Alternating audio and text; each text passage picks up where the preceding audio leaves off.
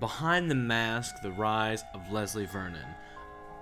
A horror film that did what Cabin in the Woods really ran off with and made, like, you know, a more iconic movie with. But I prefer Behind the Mask, The Rise of Leslie Vernon because it's it's on the nose about it as well.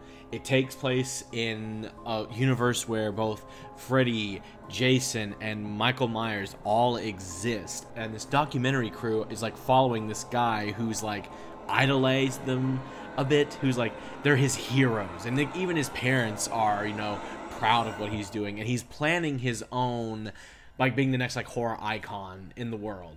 And at first, it's really interesting because you're following him and he's like picking out people. He's giving his origin story. He's talking about like everything that happens in horror films, you know, the final girl, you know. You got to make sure you got to know which exits are where. It's really it's one of those like, you know, scream type things. If you like these kind of films, I really recommend it because it's the one that kind of continued it after Scream, and then like I said, here comes Cabin in the Woods, and it really ran with it. But I really like the cast for it because it has Zelda Rubinstein from Poltergeist, and Robert Englund, who actually plays this like bounty hunter guy, or like um, yeah, maybe call him a bounty hunter. He's like hunting down Leslie Vernon as this serial killer who's killed before, and he's got like a very generic look and everything, a mask, like a a scythe, very generic, but at the same time, you know, kind of terrifying because it has some interesting, like, scary scenes and all. But to me, probably the most scariest that has to be in the whole film of, you know, Behind the Mask, the rise of Leslie Vernon, has to be when